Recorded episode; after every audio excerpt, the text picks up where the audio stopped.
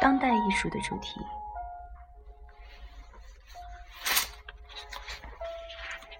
居间的场所，场所、地点、家、住所，这些概念的对立面就是无界之地，迁移无家可归。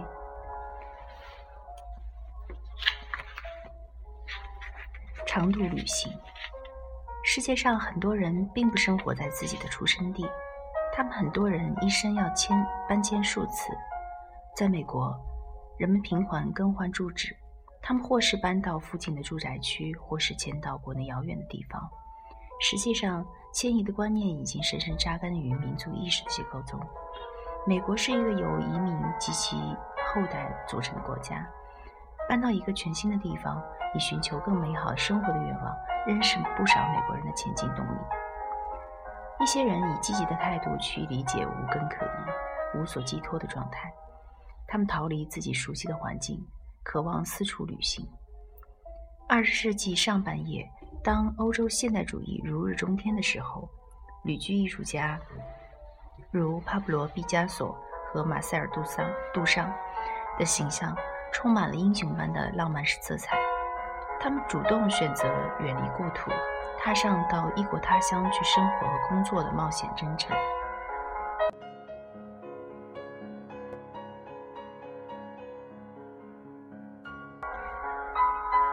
今天，旅居艺术家的形象更为模糊模糊不定。许多艺术家视自己为被放逐之人、难民或游牧者。古巴艺术家库乔的作品表达了一种远离家园的压抑情绪。他用现成物制造各种船型作品，尽管他的船常被简单的解读为对难民们奋力逃离古巴的回忆。库乔却认为，他的作品从更广泛的意义上探讨了生活于孤岛上，并力图克服惊涛巨浪的艰险阻碍这样的人生体验。在迪帕里德万看来，库乔的作品反映了牢固的根基感和四处游历、居无定所之间对家的依恋和对外界的渴望之间的紧张关系。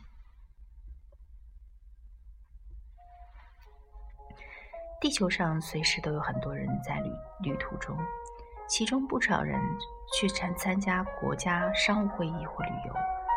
这些旅行者在诸如候机室、旅馆房间、火车站和高速公路这类乏味单调的非空间内消耗了大量时间。根据德国摄影师尤塔巴斯的观点，这些途中场所彼此相仿，和其在所在地点的建筑格格不入。这些毫无个性、独立自主的非空间，带着他们难以置信的似曾相识感，出现在各个国家，几乎没有丝毫的地方特色或异域异域情调。有些人由于远离家乡，而对场所形成碎片化的认知。这些人的体验要比游客和公公务旅行者的暂时性错位错位感更为深刻。一次或屡次的地域变化。可能还包含着政治、文化、社会环境的变化。这类地域迁移有时是人们自发自愿的，而有时只则是大批人口迫于战争、疾病、贫困或迫害而被背井离乡。这些漂泊无根、流离失所的人们，不得不经常跨越国界，甚至是漂洋过海，被迫迁移，是一种会产生政治和心理效应的强烈体验。一致是当代文化的核心现象之一。作家兼策展人艾拉·肖哈特曾描述了今天的人口、资本、数码信息和生态流在地区和国家之间的迁移和流动的活动。希望成为这些迁居现象见证者的艺术家们，创造了具有强烈感染力的作品。这些艺术家中有些本身就是移民，他们来到一个。操陌生语言的异国他乡，在完全不同的环境下从事艺术创作。另外一些艺术家则对历史上曾被根除的文化产生认同感。无根的文化导致大批人到处寻找生路。离散一词指的是一大批人及其思想和观念的自觉或非自觉的迁移。今天这个词常被用来指那些背井离乡、居无定所的人们，包括巴勒斯坦人和库尔德人。有着圭纳亚、圭圭亚那血统的英国艺术家休洛克，其作品《方舟》中表现了离散观念。这件作品是一个色彩鲜艳、装饰豪华的船模型，它象征着非洲奴隶到美洲时所带来的丰富思想和文化习俗。从更广泛的意义上来讲，它还象征着伴随所有离散和移民现象而必然产生的文化迁迁移。关于一致的艺术，也可以聚焦于迁移过程本身，也就是正处于在这。两个有着不同语言、习俗、物质文化和思想观念之间进行转换的形态状态。理论家霍米巴巴将其称为地理居间性。艺术家也会探索边界、边境和居间地带的意义和地理位置等问题。他们思考着被置于身后的地方、彼处或者新到之地、此处。亦或是两地之间的交互关系。一句艺术家对抛在身后的地方保持着一种情感纽带，而实际上与原初地的共鸣是通过距离得以巩固和强化的。同时，艺术家也通过借鉴新地方的物质环境和文化、气候，打造了。全新的混杂混杂的身份，就旅行、旅游观光、移民、游牧、无家可归和错位等问题进行探讨的当代艺术家，还包括古巴的玛利亚·马格拉莱纳、坎波茨坎波斯庞兹，生于中国的刘洪，波多黎各的佩蓬。欧索里欧、欧赫尼奥、迪特邦、墨西哥的古尔勒莫、高姆兹派纳、巴勒斯坦的莫纳哈图姆和泰国的里克利拉提拉瓦尼，在地理区间性主题相关的作品意象通常是融合性的，也就是说，它将多种文化参照。和观念相融合或并置，地图或绘画概念成为这类作品及其暗指旅行和边界的象征性物件的一部分。这些物件包括船、行李、鞋、身份证件、身份文件和路障等。场所的暂时性被日本艺术家柳信典在如《世界蚂蚁农场》这样的蚂蚁农场系列作品中捕捉到了。作品中的一百七十个塑料盒由胶管彼此相连，每个盒子里面都有一面不同的彩色沙土构成的国际图案。当蚂蚁穿过胶管，从一个盒子爬入另外一个时，沙土被混合起来，因而破坏了国家的象征图案。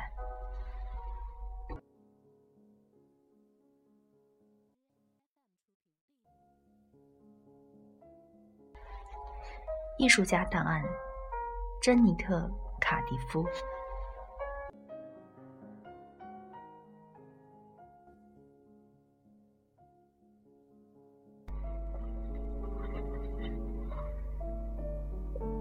珍妮特·卡迪夫是多媒体艺术的先锋，她有时独立创作，有时与她丈夫乔治·布雷斯米勒合作。卡迪夫的作品独树一帜。常常通过控制、操控虚拟环境的视觉和听觉效果的核心层面，让观众沉浸其中。他的艺术作品已经在各大知名度较高的艺展上及以及诸多小型美术馆和艺廊里展出。前者包括圣保罗双年展、匹兹堡的卡耐基国际展、威尼斯双年展；后者如康涅。康涅狄格州奥德里奇当代艺术馆的“声音与虚空”展览。卡迪夫令人印象最深刻的创作是被他称为“音频的视频”的漫步作品。要体验漫步，每个参与者都要带上 CD 随身听或看着便携式摄摄像机的显示器，和周围环境连接上以后，观众接下来会跟随艺术家精心设定的方向沿一条路行走。这个体验过程既令人心绪不宁，又颇感似曾相识，仿佛陌生人在耳边轻声细语，提醒你。该留心观察什么，或向你指明方向。卡迪夫创造的漫步是一次充满智慧、思想内涵丰富的声音之旅。它引导着观众穿梭于博物馆收收藏品和特别展区之间。跟随卡迪夫漫步，意味着观众并不是在博物馆或画廊范围内原地不动地欣赏互不关联的个别作品，而是展馆里的。周遭万物都转化为一件延长的艺术作品，观众就在这样的展览空间内择路前行。漫步时，观众发现自己融入到一种环境中，一些物件和建筑细节通过声道被指认出来，发挥着戏剧性叙事中的道具的作用。然而，故事并未被明确的叙述出来，情节。通过视觉和听觉线索得以暗示。卡迪夫的艺术实践遵循着这样一种哲学理念，即最精彩的故事应该留给观众或者读者广阔的想象空间去完成。每个参与者在漫步过程中都充分发挥着自己的想象力，将卡迪夫在展开故事情节时省略的大量信息填补进去。卡迪夫的四十分钟的圣歌，以完全迥异的风格把四十个扩音器组合起来。扩音器被分布在本来空无一物的展厅里，每个扩音器都代表合唱团的一员。从远处看，一排排麦克风仿佛一尊尊高大直立的类似抽象人形雕塑。隐藏在扩音器里的音响设备，让每个扩音器都发出某一歌手的歌声。走进空旷的展厅，参观者惊奇地发现自己置身于合唱团的成员发出的各种声音的包围之中。成员们似乎在为一场音乐会做准备。歌手们有的在咳嗽，有的在清嗓子。乐谱的纸张沙沙作响，然后所有歌手每个麦克风发出一种声音，开始正式演唱。十六世纪英国作曲家托马斯·泰利斯的多声部作品《歌唱与赞美》，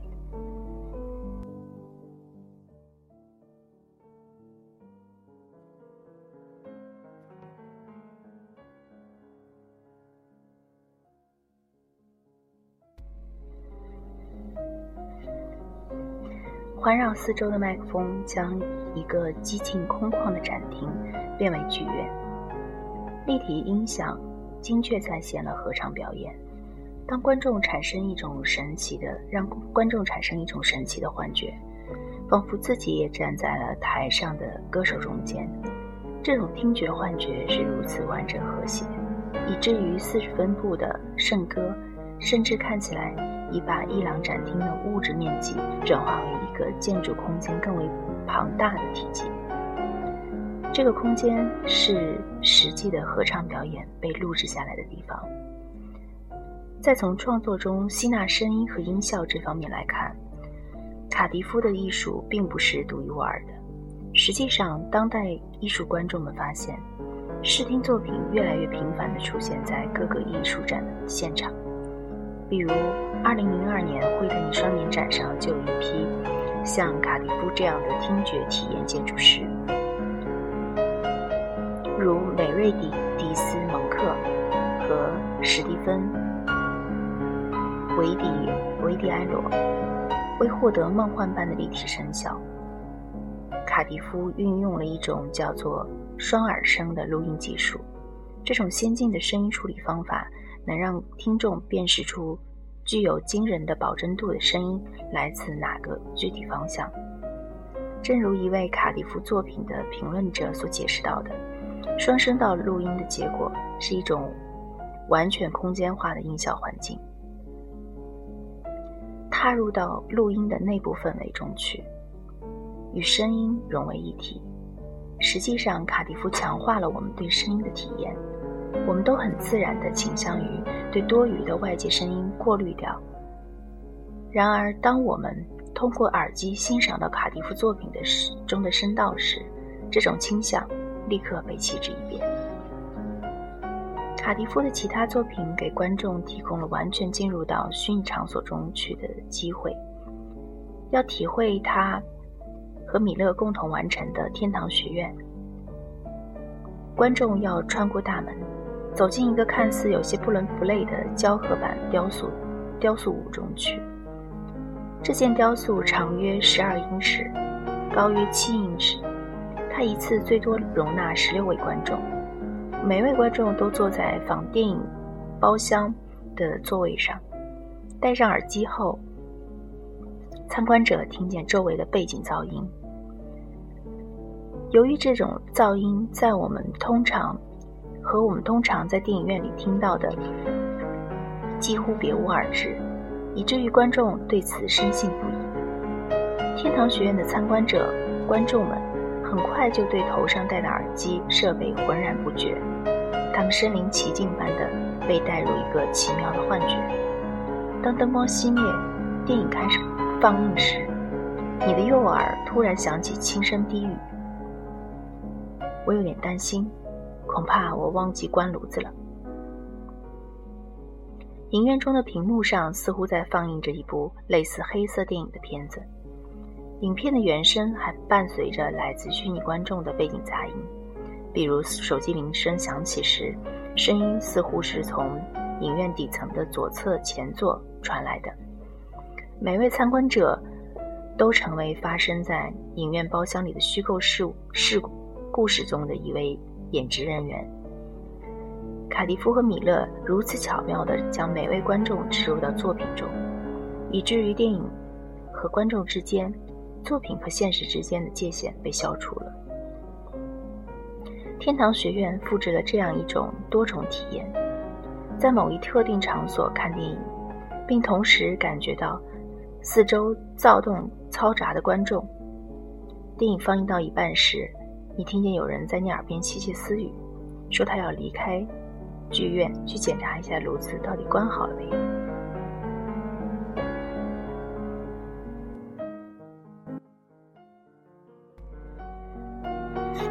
作为卡迪夫作品的观众、参观者和听众，他们发觉自己身在一间电影院的仿真雕塑物中，他们思前想后，徘徊不定。不知该如何理解这种体验。天堂学院的整体大小比实际的影院小得多，然而其精心策划的幻觉效果却使得所有细节和规模都显得十分准确，而且符合实际比例。置身于作品内部时，他们沉浸在逼真的、令人心悦诚服的虚拟环境中。珍妮特·卡里夫精巧高明、扣人心弦的作品，探索了现实的生活体验。如何在对场所的感知中得以定位？一个事件，无论是平凡、神秘，还是充满戏剧性，它的发生地都影响并塑造着我们对体验的理解。